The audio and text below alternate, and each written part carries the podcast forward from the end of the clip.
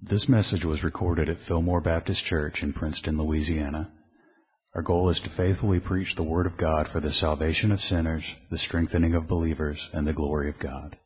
Please visit our website at www.fillmorebaptist.org and listen for more information at the conclusion of this message.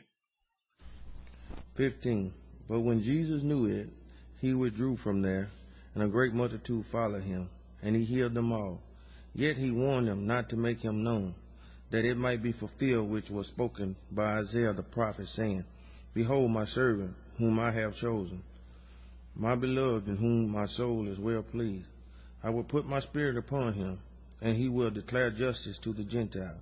He will not quarrel nor cry out, nor will anyone hear his voice in the streets.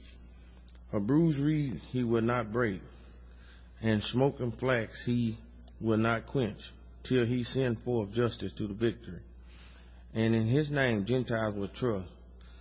Then one, then one was brought to him who was demon possessed, blind and mute, and he healed him, so that the blind and the mute man both spoke and saw. And all the multitude was amazed and said, Could this be the son of David?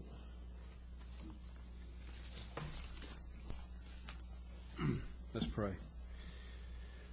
Lord, again, we come before your throne of grace. Lord, looking to you for um, enablement here.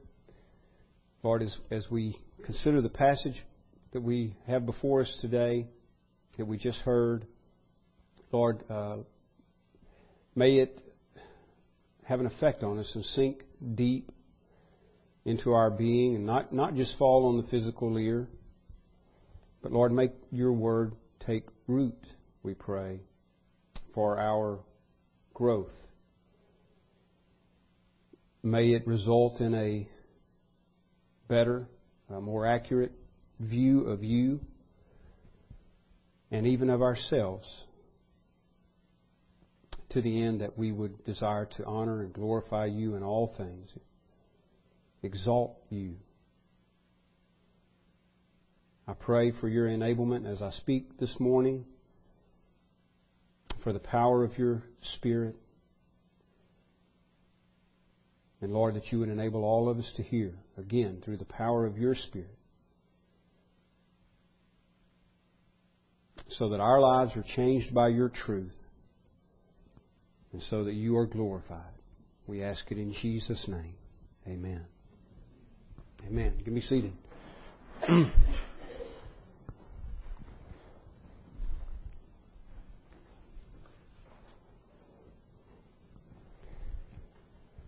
every um, every sermon, if uh, if if done right, and of course you know they're not, but at least mine aren't. But but every sermon, if done right, basically says, uh, look to Jesus. Look at Jesus.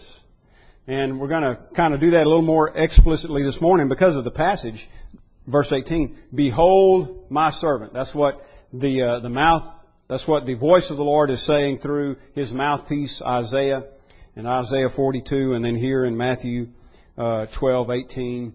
Behold, which just means look. Behold. Look, look, see. Pay attention to. Look at my servant. And it's talking about Jesus. Look at Jesus. That's what Matthew's saying all the way through here. All the way through his gospel. That's what all of the all of the other gospel accounts are saying. It's what all of the New Testament is saying. It's what all of the Old Testament is saying and has been saying for hundreds of years. Look at Jesus. Behold my servant. That is the servant of the Lord. The servant of, of God, the Father, Jehovah. Behold my servant, my chosen. Look at him. And from the beginning of this gospel, Matthew has been making the case that this Jesus, Jesus of Nazareth, Jesus born of Mary in Bethlehem, the so-called son of David, or, son of Joseph rather, um, is the Messiah, the long-awaited Messiah, the anointed one, the king, promised king of Israel. Now that's, that's the case that Matthew has been making. He is saying, this is him, this is the one. Look at him and you will see the fulfillment of God's promises.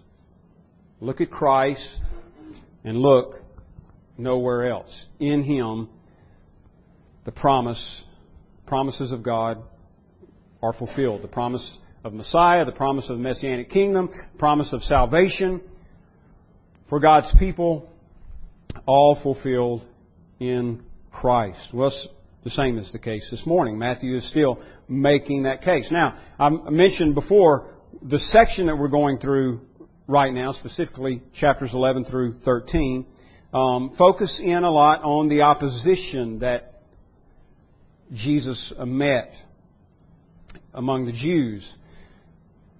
But Matthew stays the course. He, he still is using that, and then Jesus responses to that, and Jesus works in the midst of that to prove that Jesus is indeed the Messiah. So, in other words, here, here is Jesus doing the will of God, um, introducing, uh, initiating the kingdom of God, and in the midst of doing the will of God perfectly, he is meeting opposition from unbelievers. And Matthew is saying, he's still the one. He's, he's the Messiah. He's the anointed one. Though he didn't meet the expectations of the people in every case, in many cases, yet he is the servant of God. He is doing God's will perfectly. He didn't fit their presuppositions. They had a different idea of the Messiah, a different idea of the kingdom. They thought uh, in, in a more materialistic manner. And Jesus is, is not, he's not fitting that mold, but he is fulfilling Scripture. He is fulfilling God's will. So when you come to verse 15, starts out where David started reading earlier, but when Jesus knew it, knew what? Well, he knew that they were plotting kill him. Verse 14. Um, they had just had the discourse concerning the Sabbath. Jesus and his disciples were accused of breaking the Sabbath. His disciples because they plucked grain on the Sabbath day, and now the Pharisees are upset with Jesus because he healed a man on the Sabbath day. And Jesus has openly, uh, well, first of all, openly healed a man, and then openly declared to them, yes, it's lawful to do good on the Sabbath, and rebuked them for their lack of love and lack of mercy. And instead of being humbled by that and broken by that, they became all, all the more enraged by it. And so now they are plotting, verse 14, how they might destroy him. He goes about doing good, and they want to destroy him. So verse 15 says he, he knew that. When Jesus knew it, he withdrew from there. Great multitudes followed him, and he healed them all. Now there's there's a couple of of uh, bookmarks, as it were, here on the section that we just uh, uh, shelf shelf ends, bookends on the section that we just read, verse 15. What do we find Jesus doing? Well, he's still healing. He's still doing good. He has proclaimed to the uh, the Pharisees it's good, it's legal to do good on the Sabbath. This is what his ministry is all about, doing good all of the time. He goes about healing, preaching the good news, casting out demons, ministering to people with the truth. So that's what we find him doing in verse 15. In spite of the fact that they are now seeking to destroy him, he continues this ministry of mercy that they hate so much. So I'm going to come back to that in a moment. Behold him, that is, behold my servant, whom I have chosen. Behold his mercy. And then the other bookend is the account of the demon possessed man being healed in verse 22. Then one was brought to him who was demon possessed, blind and mute, and he healed him so that the blind and mute both spake and saw. And all the multitudes were amazed. Uh, literally, they were outside of themselves, or we would say, you know, beside themselves. They were amazed and said, Could this be the Son of David? So Jesus is rebuked for doing good, and now they seek to destroy him for doing good. And yet, verse 15, he goes on doing good and uh, extending mercy. And then Matthew points to uh, the prophecy concerning Jesus in Isaiah 42 in verses 17 through 21. And then he comes out of that and, and gives us another account of the very same thing. In other words, Jesus continues to display mercy, grace, do good, minister to people in a, in a real way. It's not just an outward show of religion. He's changing hearts, changing lives, even changing bodies and you know people's state as they go from demon possessed to free are lame to healed, and of course lost spiritually to found. Behold his mercy. So verse 15 says, he, he withdraws because of the opposition. He leaves. Now, there, there's an appearance here, and even in the words of, of Isaiah that we'll see in a moment, and even in the words um, of Jesus himself back in chapter 11, verses 28 through 30. If you take them wrongly, I mean, there, there's an appearance, there could be a, a surface appearance of, of weakness. So we, we want to be real careful not to confuse the mercy of the Lord and the meekness of the Lord with weakness. He's, he's not weak. That's not what he's declaring about himself. And again, chapter 11, 28 to 30. That's not what Isaiah was saying about him in chapter 42, as well as other chapters. It's not what Matthew is pointing out here. He is pointing out that he's meek and that he's merciful. And he wants us to see that. He wants us to see what the Pharisees were blind to. That this is what the kingdom of God is about. This is how the kingdom manifests in the world. God revealing himself as merciful to sinners. Verse 15, he withdraws from the opposition because it's not his time yet to suffer and die. It's, he's not avoiding suffering. He's postponing it because it's not time yet. When the time comes, he, he makes no effort to avoid it. He embraces it. So he withdraws here because it's not, it's not time yet. That's just another way, too, of saying that all of these things are in his control. It's not, it's not time for him to be uh, offered up yet, suffer and die. And so it's not going to happen yet. He, he manages to avoid that. He has more, um, more ministry to do at this point. And that's what he's doing. He withdrew from there and great multitudes followed him. There's a little more detail on that. Uh, in uh, in Mark's account, they literally they came from as far away as as hundred miles away, Idumea. They came to, to uh, be ministered to by Jesus, to be healed, and they followed him. And he healed them all. He healed them all. What a, what a word of encouragement for those who come to Jesus. he, he healed them all. Because none is worthy. None is worthy of, of His, of His grace, of His mercy. I think we're going to have to switch mics here. Uh, Michael? because this one's going dead. Uh, so, none of us deserve His mercy. None of them deserved His mercy. But they come because they are desperate. They come because they're in need.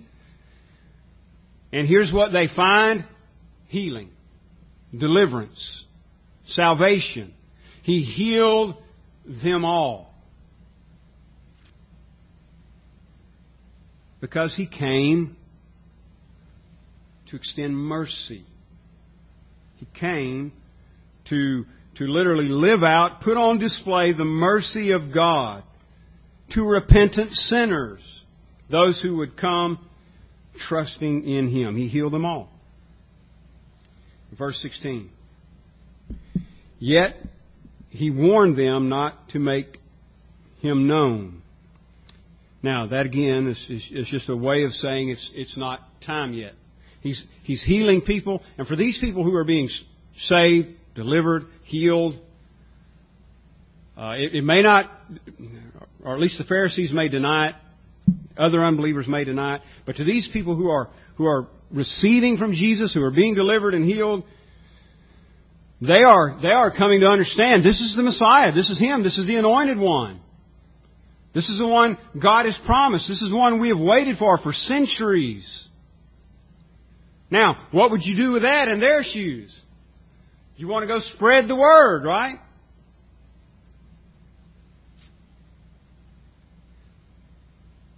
And Jesus is telling them, don't do that. It's interesting, isn't it? Don't do that. But again, it's just because it's not time. Let me, let me say this clearly. That restriction is not on us. in, in fact, quite the opposite. It's like Jesus said before, and we talked about uh, what you hear in secret, proclaim it from the rooftops. Spread the news. Make his fame known. Tell the world Messiah has come. Say like John the Baptist, Look, behold the Lamb who takes away the sin of the world. Point others to Christ. Point others to Christ. And keep looking at Him yourself. Shout it loud, as they say. Jesus is the Messiah. that's what Matthew is doing in this account. He, he's proclaiming, this is Him. This is the Messiah. This is the anointed one. But at this particular time, it's not time yet for all of that to be made known. And so Jesus heals them, and then He strictly warns them not to make him known. Uh, I think the explanation behind that, just real quick, is, is uh, his, history tells us that anticipation, the anticipation for Messiah was really high at this point in history. Uh, we're even told in Scripture uh, that they wanted to come and make him a king. Uh, so again, they had the wrong idea of what the kingdom of God would look like and how Messiah would rule. So their whole concept was wrong. And so Jesus is saying, uh, you know, keep it down, keep a lid on it. Uh, don't don't make me known. He doesn't want the mob to come and make him a king. He's going to do things according to God's plan, according to God's way. But Matthew goes on to say, again, using an Old Testament prophecy, goes on to give us another reason for uh, Jesus' attitude here that you might call low key. Verse 17, or 16 and 17, he warned them to make him known, not to make him known, that it might be fulfilled which was spoken by Isaiah the prophet. Now, now this is the uh, typical formula that Matthew uses again and again and again when he goes to show that Jesus has fulfilled Old Testament prophecy, uh, that it might be known or that it might be fulfilled. You have that in verse 17. And in this particular instance, he points to Isaiah 42. It's, it's a loose quote, uh, but uh, coming from Isaiah 42. And uh, it's the longest quote, and also parts of 49, but it's the longest quote uh, that we have in Matthew from the Old Testament. And What Matthew is doing is saying what Jesus is doing here is the fulfillment of what Isaiah was talking about there. So, hundreds of years before Jesus is born in Bethlehem, Isaiah delivers this prophecy concerning the Messiah, the anointed one. This is one of uh, what is commonly called uh, the four servant songs in the book of Isaiah. This is this is one of them.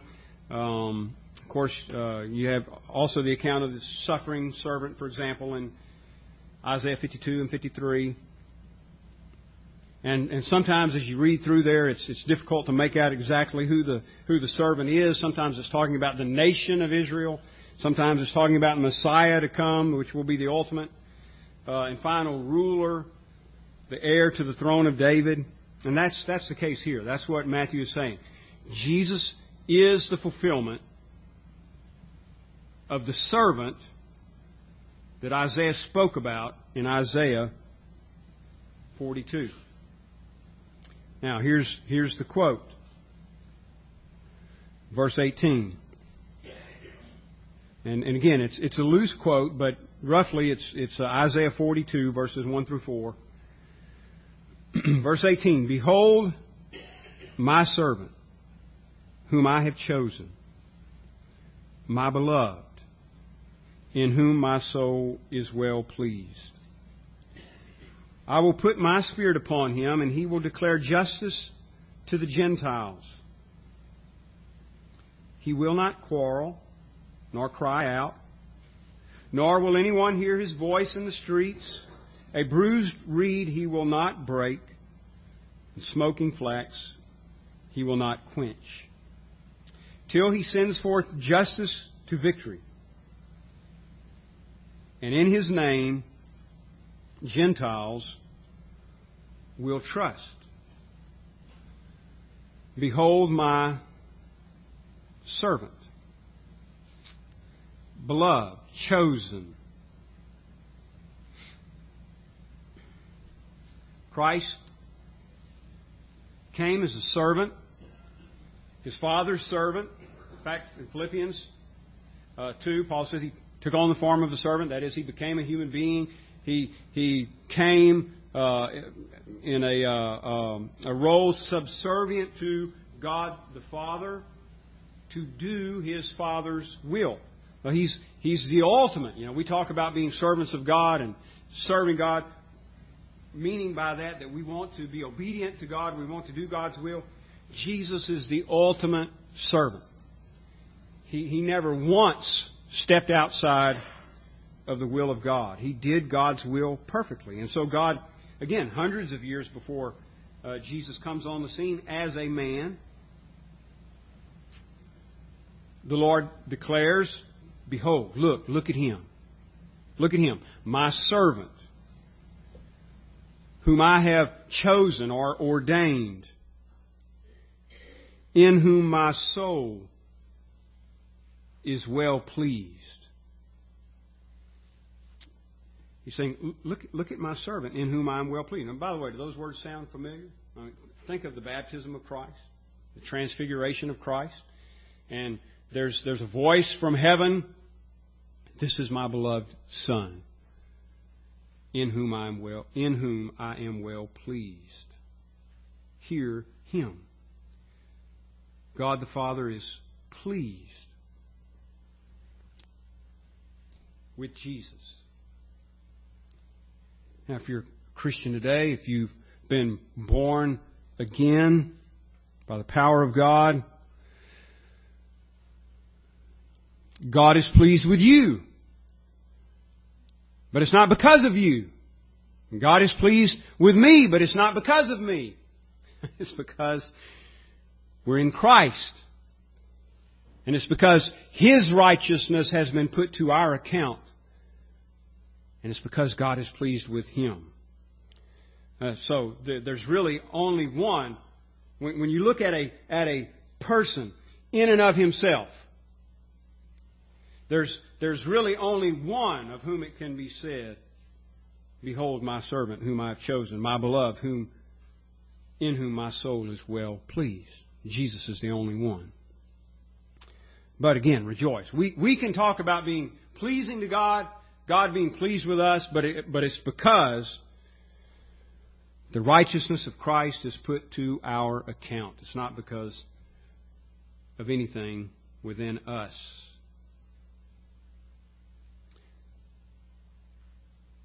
I will put my spirit upon him, and he will declare justice to the Gentiles. He will not quarrel nor cry out, nor will anyone hear his voice on the streets. A bruised reed he will not break, smoking flax he will not quench. What's he describing there? He's, he's talking about gentleness, meekness. I will put my spirit upon him. That is, the, the Lord, Jehovah, was saying through the prophet Isaiah, I'm going to put my spirit. He's going to be anointed with my spirit. That's why he's called the anointed one. Hebrew for anointed is Messiah. He's the Messiah. The Greek word for anointed is Christos. Christ, where we get our word Christ. He's the Christ. And Matthew makes that clear uh, from the start. Now, like I say, this is the point of his uh, of his gospel. Uh, Matthew argues in such a way that you can tell he's he's targeting Jews. He's uh, heard, in fact, I heard a Jewish believer say one time that this is the most Jewish book in all of the New Testament.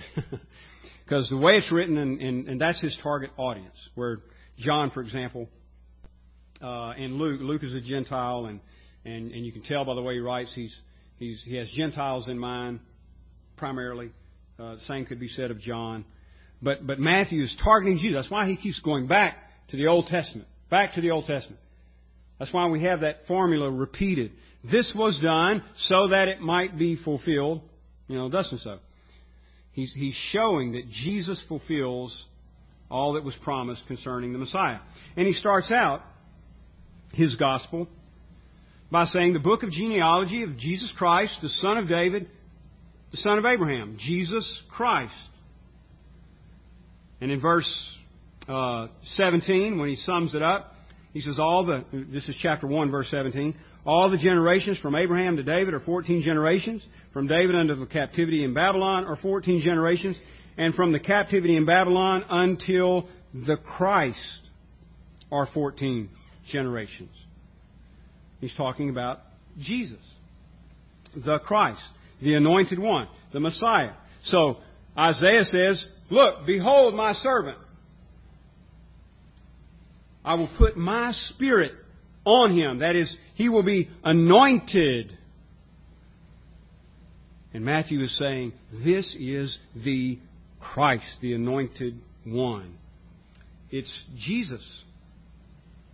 Now, how, how will, how will that be seen? He says, behold, right? Behold my servant. I will put my spirit upon him. How, how will that be seen? Well, again, think back to what I said a moment ago. Be, behold his mercy, his meekness. This is one way it'll be seen. He's, he's gentle. You, he won't quarrel or cry out. No one will hear his voice in the streets. Now, he's just been opposed by the Pharisees, false religious leaders the religious leaders of the day, hypocrites, and other non believers. What does he do at that point? Does he, does he take it upon himself to overthrow them and, and set things right at that moment? No. He responds with gentleness, with meekness, and he withdraws. He will not quarrel or cry out, nor will anyone hear his voice in the streets. He's, he's not raising up a rebellion. He's not raising up a rebellion against the Roman Empire. He's not raising up a rebellion against the Jewish establishment, the established religion. Now, it's true. He speaks the truth, and in many places in the Gospels we see where he confronts the Jews openly and points out their error. But does he destroy them at that point, do away with their positions, take over? No. He just goes about his business of winning hearts. Meekly, by doing good, by, by showing mercy, by healing, by delivering, by restoring. A smoking flax he will not quench. Just a little, like a, the wick of a candle, you know, where it's flickering, it's about to go out. That's how gentle he is. He won't even quench that. And that's probably an apt description, by the way, of the hypocritical religion of the Pharisees. Its time is short and it's flickering. And he could snuff it out in a second. But he comes manifesting mercy. He comes extending an invitation to all who will hear, come unto me. Because he's meek. He says that. He says that in his own words. It reads like this, chapter 11, verse 28. Come to me, all you who labor and are heavy laden, and I will give you rest. Take my yoke upon you and learn from me, for I am gentle and lowly in heart, and you will find rest for your souls. For my yoke is easy and my burden is light. A bruised reed he will not break, a smoking flax he will not quench. I, I told you last week that chapter 11, verses 28 through 30, kind of the traditional uh, application there, interpretation, and, and therefore application, is that he's saying, look, all of you who are burdened down with sin and guilt or oppression, come to me and I'll give you rest.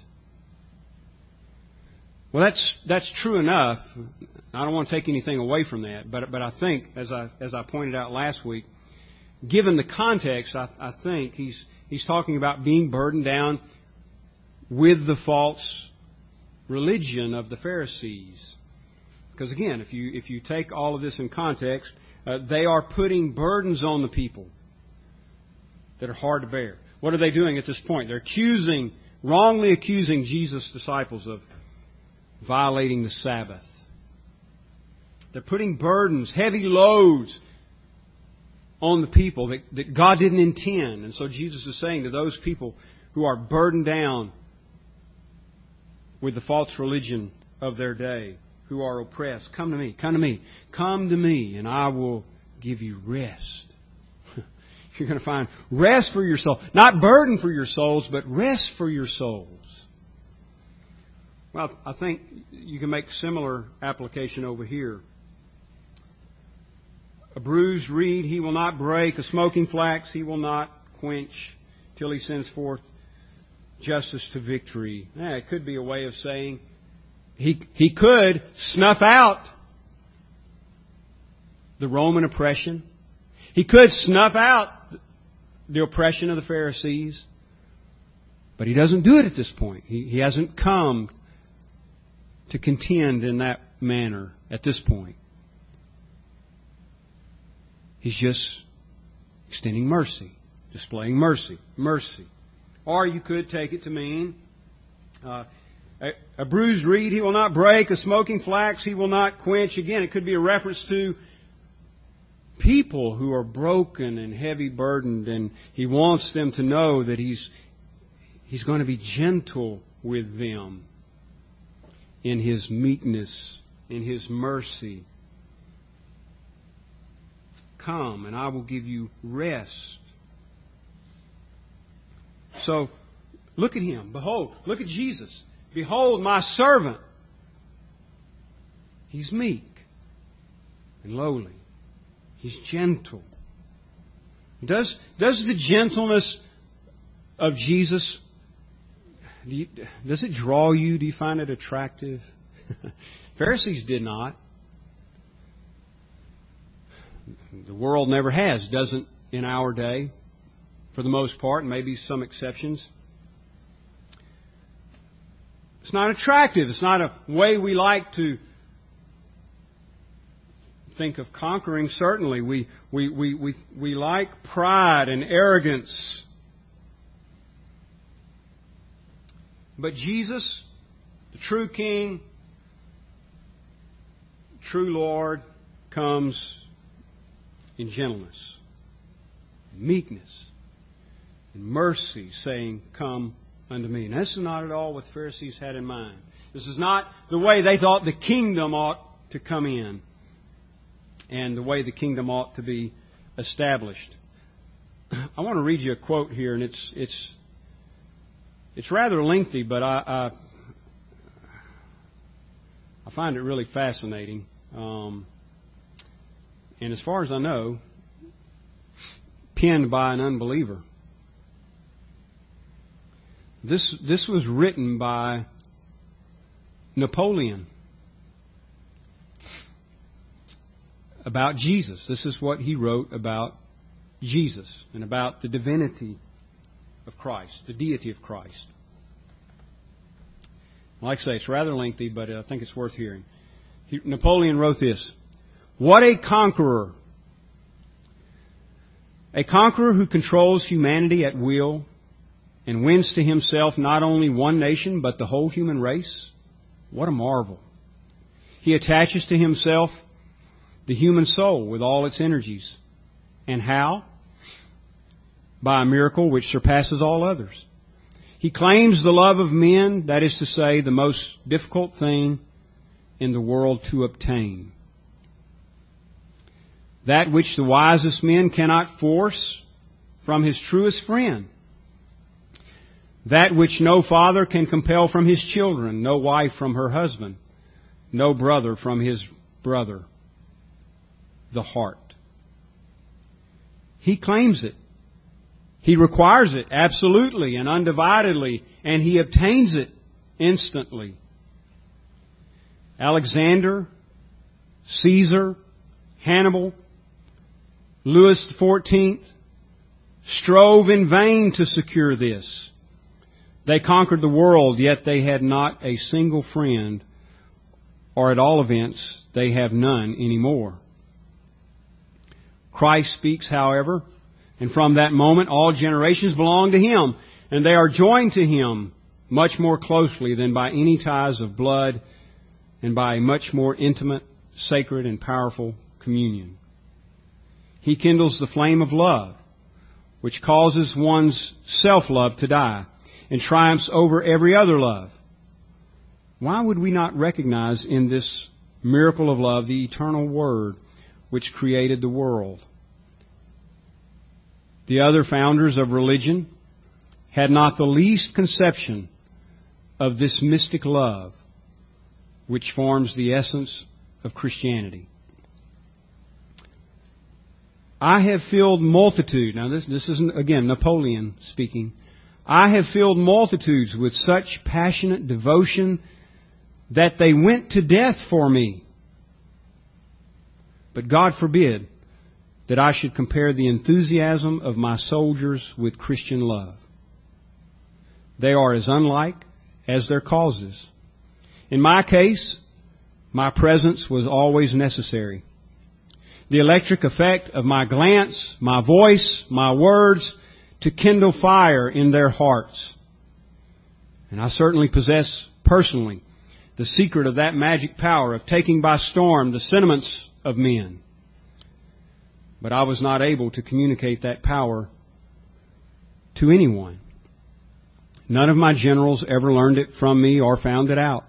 Moreover, I myself do not possess the secret of perpetuating my name and a love for me in their hearts forever and to work miracles in them without material means. Now that I languish here at St. Helena, chained upon this rock, who fights, who conquers empires for me? Who still even thinks of me? Who interests himself for me in Europe? Who has remained true to me? That is the fate of all great men. It was the fate of Alexander and Caesar as it is my own. We are forgotten. And the names of the mightiest conquerors and most illustrious emperors are soon only the subject of a schoolboy's talks. Our exploits come under the rod of a pedantic schoolmaster who praises or condemns us as he likes. What an abyss exists between my profound misery and the eternal reign of Christ, who is preached, loved, and worshiped, and live on throughout the entire world. Is this to die? Is it not rather to live eternally?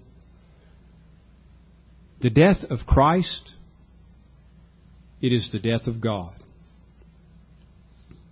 And what he's doing there is recognizing the deity of Christ. And he's saying, myself, Caesar, Louis XIV, whoever you want to name,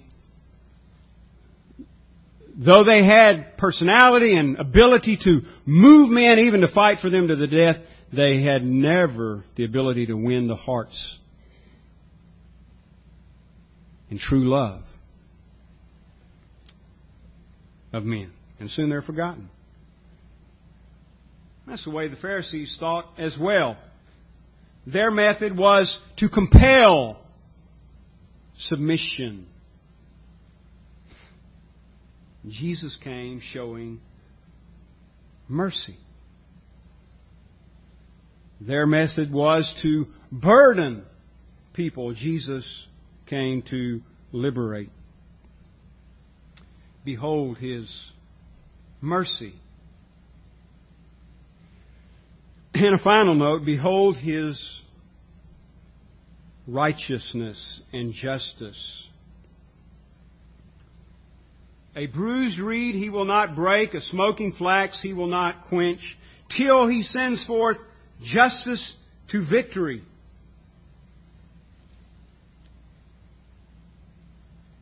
Is, is the Christ is the Christ come to set things right? Yes. yes. There's a, there's a day and a time coming, and Matthew is, is showing that Jesus is fulfilling it. This is the beginning of the fulfillment of it. Yes, He comes gently and He comes in meekness. He comes bringing healing and deliverance.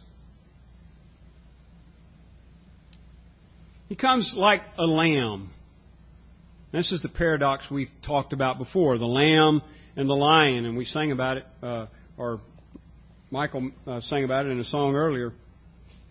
This contrast lamb, lion. Well, which, which is Jesus? Is, is he a lamb or is he a lion? Is he meek or is he bold? Is he loving or will he judge? Well, he's come as one upon whom the Spirit of God is, who will declare justice. He declares truth, what is right. He doesn't, he doesn't make any apologies for that. No pretense about that. Is he meek? Yes, he's meek, merciful, loving, but all the while proclaiming truth. I don't know about you. This let me let me go back to his meekness for just a moment. Because this this is one of the attributes that as as a Christian, this is one of the attributes of Christ and of God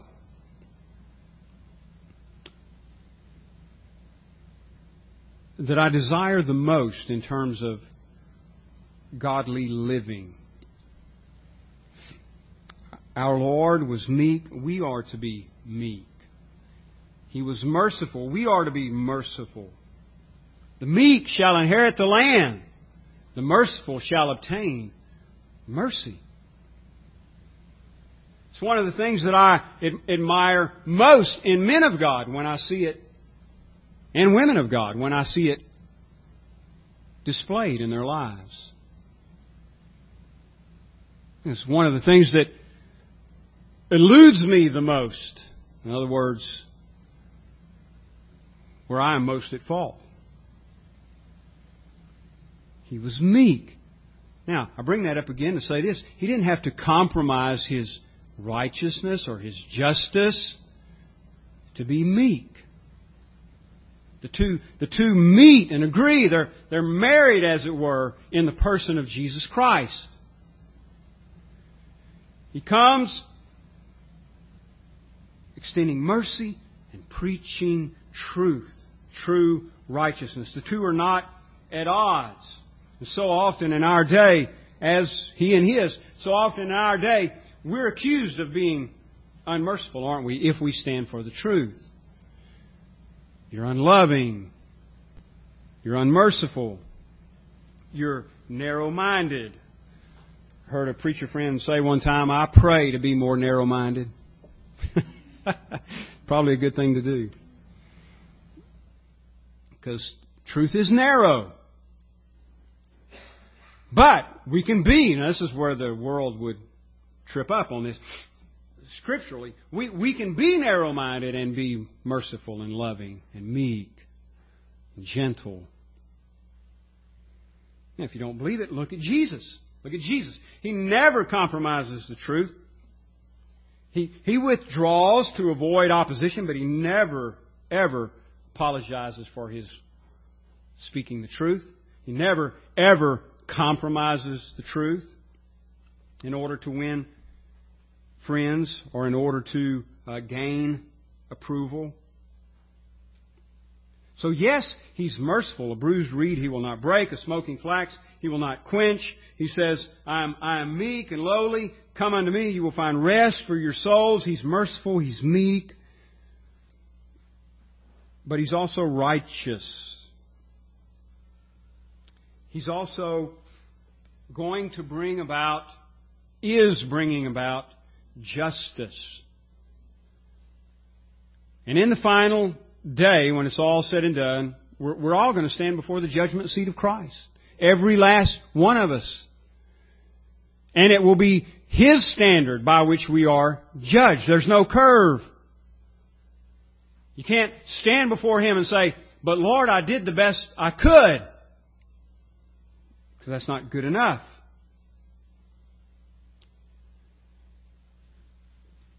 He's come to set things right. So while he's displaying his mercy, his meekness, his gentleness, he's also displaying the righteousness of God. It is seen in him, in his actions. It is heard in his words.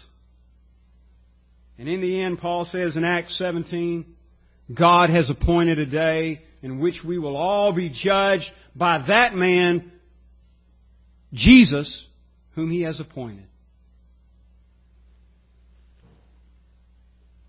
He's gentle, meek, lowly, till he sends forth justice to victory. Justice triumphs in the end. Truth triumphs in the end.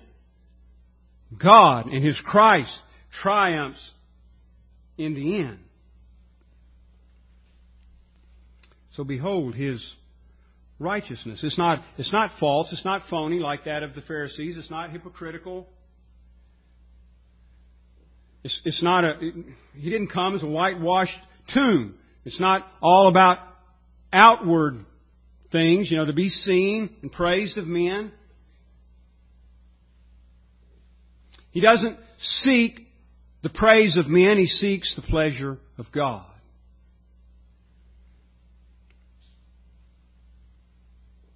And in the end, his righteousness will be vindicated. For now, at this time, when these things are happening that, that Matthew is talking about, his accusers withstand him to the face with, with no, seems like, no consequence. Today, in our day, people can mock him, refuse to believe in him, and it seems like there's no consequence. There is. I, I won't take the time. I, I mean, immediate there is, but I won't take the time to go into that right now. But let me let's just say this: There's definitely going to be consequences on the judgment day. He's coming to judge the world. So here's a final note. Don't, don't take His mercy for granted. Don't mistake His meekness for weakness. Yes, He's the Lamb. And He's also, as we read earlier in the book of Revelation, the Lion of the tribe of Judah. The Lamb slain.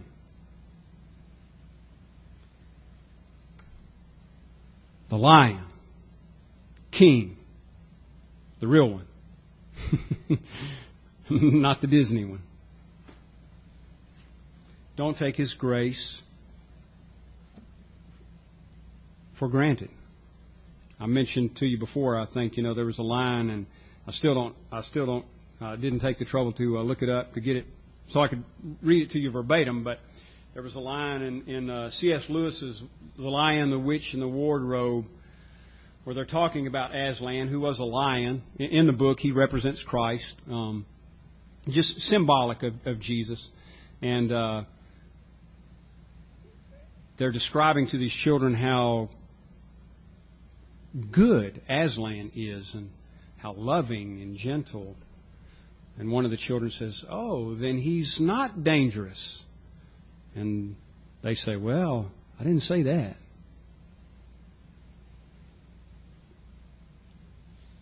And so I, I want to drive home the truth today that Jesus is good. He's meek. He's, he's the lamb slain for the sins of his people. He came expressing the love and mercy of God and inviting all who will to come to Him and know His salvation, the rest that He spoke of. But if your response is, oh, so He's not dangerous, then my response is,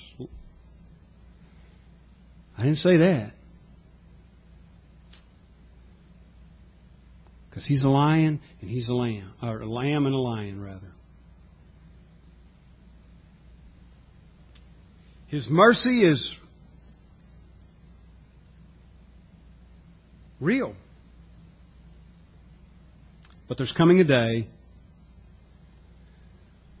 in which the day of grace in which we now live will end.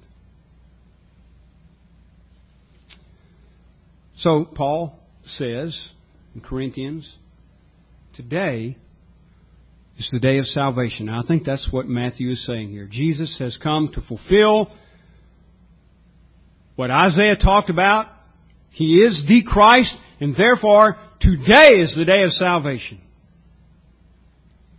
Right now is the accepted time. And there's also coming and still yet to come, there's yet to come in Matthew's day, it's yet to come in our day, it's coming a day of judgment. When we'll all stand before the judgment seat of Christ and give an account for what we've done, deeds done in the body. And at that point, the day of mercy, the day of grace, is history. justice comes forth in victory. The righteousness of God and of His Christ is vindicated. The unbelievers are damned to eternal separation from God and eternal torment, and the children of God are welcomed into His presence forever and ever. But today, Today is the day of salvation. behold, behold his servant. Look at Jesus. Look at Jesus. Look to him for salvation. He's come offering grace to rebels. So if you're here this morning and you don't know Him, if you don't know reconciliation to God through Jesus Christ, then I say, again, as Paul did in Corinthians, we implore you, be reconciled. Be reconciled to God. Come to Christ. Shake off the yoke by God's grace and know the rest that is only found in Jesus Christ. Look to Him. Do you realize the need for a Savior? Look to Christ. Do you long for relief from the burdens of this life? Whether it be whether it be the burdens of false religion or just oppression in general that the world brings upon us, the hardships and the tribulations, do you long for relief from that? There's rest in Jesus. Look to Jesus. Do you long to be free from the burden of your own sinfulness? Do you see the corruption within your own heart? And do you recognize that apart from some help from outside of you, your destination is eternal condemnation? Then look to Jesus. Look to Jesus and find rest. Behold, he says, Behold, my servant, my chosen, my beloved, in whom or on whom I put my spirit. Look to him. Trust in him. The Lamb of God who takes away the sin of the world. The Lion of the tribe of Judah, who rules and reigns. Look to him. Look to him. Would you stand, please?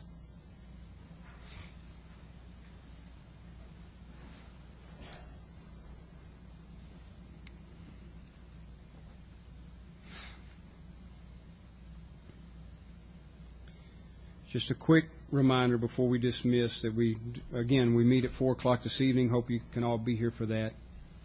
Um, and let me just say, as another reminder, too, because I don't say it enough, but um, I'm never, you know, and I don't think anybody here is. Anybody, anybody here that knows the Lord, I don't think that they're, everybody likes to go, either go out and eat or go home and eat or whatever it is, but if your heart is burdened, if you need prayer, if you have questions, I don't think anybody here is in so much of a hurry to leave that they wouldn't take time to pray with you, talk with you.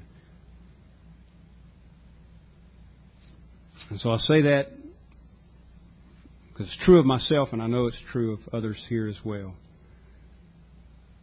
If you're not sure about where you stand, with Jesus today, about where you stand with God today. Don't, don't leave here without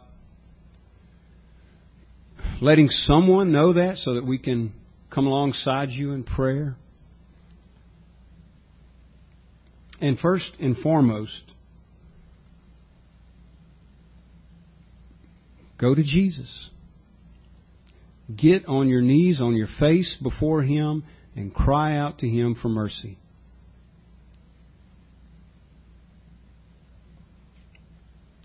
Be reconciled to God. Come to Christ. Let's pray. This sermon is made available through the ministry of Fillmore Baptist Church in Princeton, Louisiana. Our desire is to faithfully proclaim the message of salvation which God has provided in the life, death, and resurrection of Jesus Christ our Lord. For more resources and information, please visit our website at www.fillmorebaptist.org. You may use the links there to contact us or write us at Fillmore Baptist Church, 6304 Highway 80, Princeton, Louisiana, 71067.